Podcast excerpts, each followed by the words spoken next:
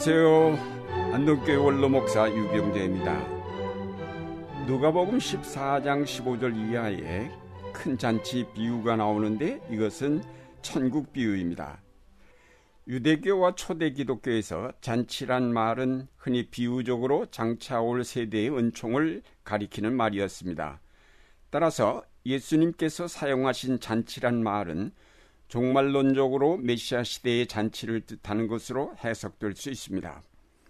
본문에서 특히 큰 잔치라고 강조하므로 이것이 마지막 때의 큰 잔치인 천국 잔치를 암시하고 있습니다. 그런데 이 비유에는 비극과 기쁨이 엇갈리고 있습니다. 모든 것이 준비된 큰 잔치에 초청을 받은 사람들이 모두 거절하였다는 사실이 비극입니다. 한 사람은 밭을 샀기 때문에 다른 한 사람은 소를 다섯 결이 샀기 때문에 그리고 또 한 사람은 장가를 들었기 때문에 거절하였습니다.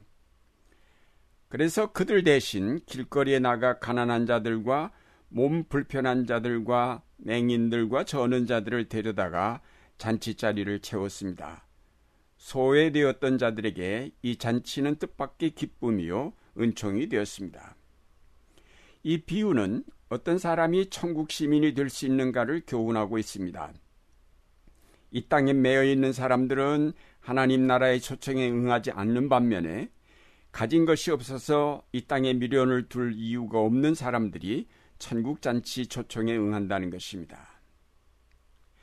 이 잔치는 마지막 때 메시아의 잔치 곧 천국 잔치를 뜻합니다. 오소서 모든 것이 준비되었나이다라는 말씀은 때가 되었음을 뜻합니다. 이것은 바로 예수님께서 오셔서 때가 찼고 하나님 나라가 가까웠으니 회개하고 복음을 믿으라라고 하신 말씀과 일치합니다. 때가 차기 이전에는 율법이 필요했지만 그것은 어디까지나 그리스도가 오시기 전까지 우리를 인도하기 위한 가정교사에 불과한 것입니다. 믿음이 온 이후로는 가정교사행 율법이 필요치 않게 되었습니다. 결국 때가 찼다는 말씀은 이제 하나님께서 성자 예수 그리스도를 통해서 마련한 새로운 세계가 열렸다는 말씀입니다. 참 생명의 세계가 활짝 우리 앞에 열렸다는 것입니다. 율법과 예언자가 지시하며 기다리던 메시아의 시대가 도래하였다는 말씀입니다. 모든 것이 준비되었으니 오시오라는 초청은 바로 천국이 가까이 이르렀음을 뜻합니다. 때가 되어 이제 오라는 초청이 오면 때가 차기 전에 필요했던 모형이나 그림자는 이제 필요가 없게 됩니다. 회개하라라고 하신 것은 바로 우리가 이제까지 얽매였던 모든 것을 다 털어버리고 나오라는 말씀입니다. 예수님께서 말씀하시기를 무릇 내게 오는 자가 자기 부모와 처자와 형제와 자매와 및 자기 목숨까지 미워하지 아니하면 능히 나의 제자가 되지 못하고 누구든지 자기 십자가를 지고 나를 쫓지 않는 자도 능히 나의 제자가 되지 못하리라고 하셨습니다. 새로운 세계로의 부름은 이런 모든 것보다 더 중요하고 더 완전한 것임을 뜻합니다. 아니, 하나님 나라로의 초청은 이 모든 것들이 갖는 가치를 뛰어넘는 완벽한 잔치임을 뜻합니다. 이 잔치는 가도 좋고 안 가도 상관이 없는 그런 잔치가 아니라는 점에서 종말론적이라고 하겠습니다. 이것은 언제나 있는 잔치가 아니라 마지막 때의 잔치라는 점에 우리가 유의하여야 할 것입니다. 이 잔치는 우리가 영원히 들어갈 잔치입니다. 그러므로 이 땅에서 우리가 얽매이던 모든 것을 벗어버리고 들어가야 할 잔치입니다. 이 비유에서 초청을 거절한 사람들은 당시 율법을 가진 선민임을 자랑하던 유대인들이었습니다. 자기들은 이미 선민으로서 하나님의 초청장을 받은 사람으로 자부하였습니다. 그러나 막상 예수께서 오셔서 하나님 나라를 선포하시며 속히 오라고 초청했을 때는 모두가 외면하였습니다.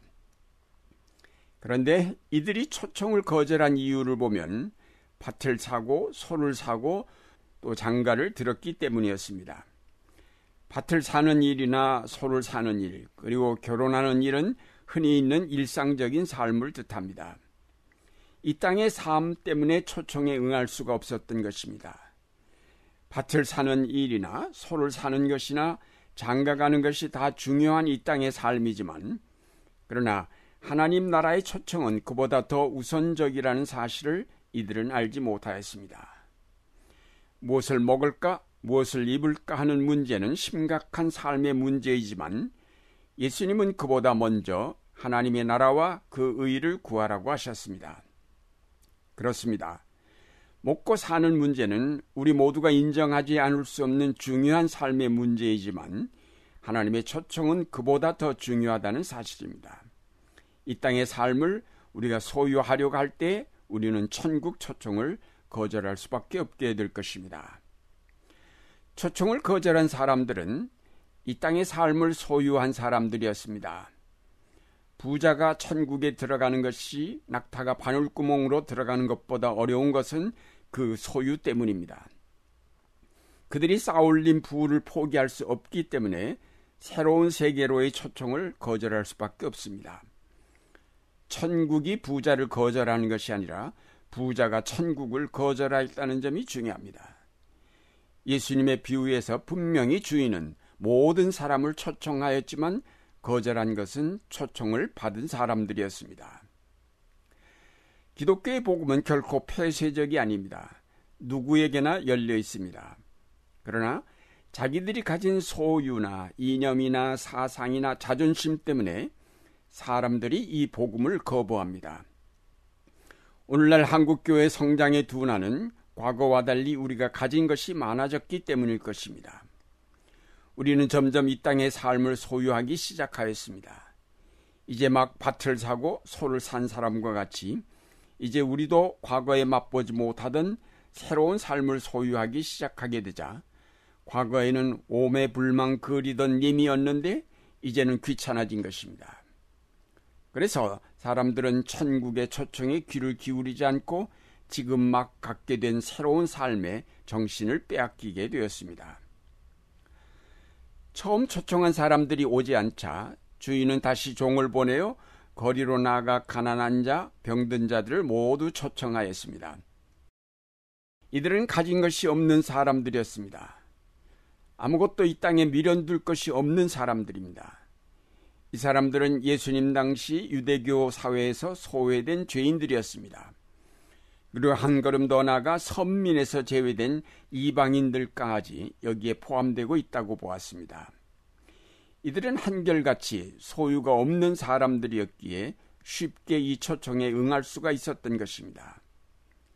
이들은 예수님의 팔복 말씀대로 가난한 자들이었기에 천국에 이르는 복 있는 자가 될 수 있었습니다. 하나님 나라는 이 땅에 미련을 두지 않는 사람들에게 허락되었습니다.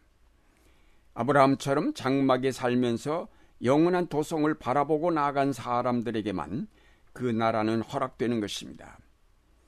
과감하게 이 땅의 삶의 얽매임에서 뛰쳐나와 새로운 세계를 향하여 모험의 길을 떠나는 사람들에게만 그 나라는 허락됩니다. 기존의 질서에 얽매지 않고 늘 열린 마음으로 새로운 역사를 기다리는 자들만이 하나님의 부르심을 들을 수 있습니다.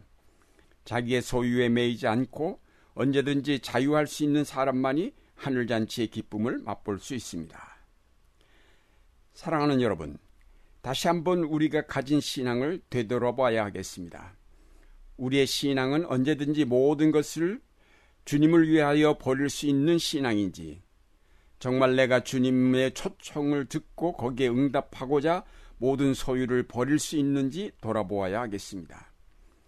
지금 내가 얽매여 있는 것들이 무엇인지 돌아보고 거기로부터 자유하기를 힘써야 하겠습니다.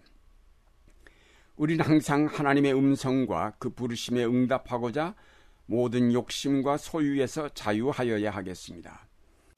그래야 우리의 삶은 날마다 새로울 수 있고 천국을 누릴 수 있습니다. 주님의 부르심에 언제든지 기쁨으로 응답하실 수 있는 여러분이 되시기를 바랍니다.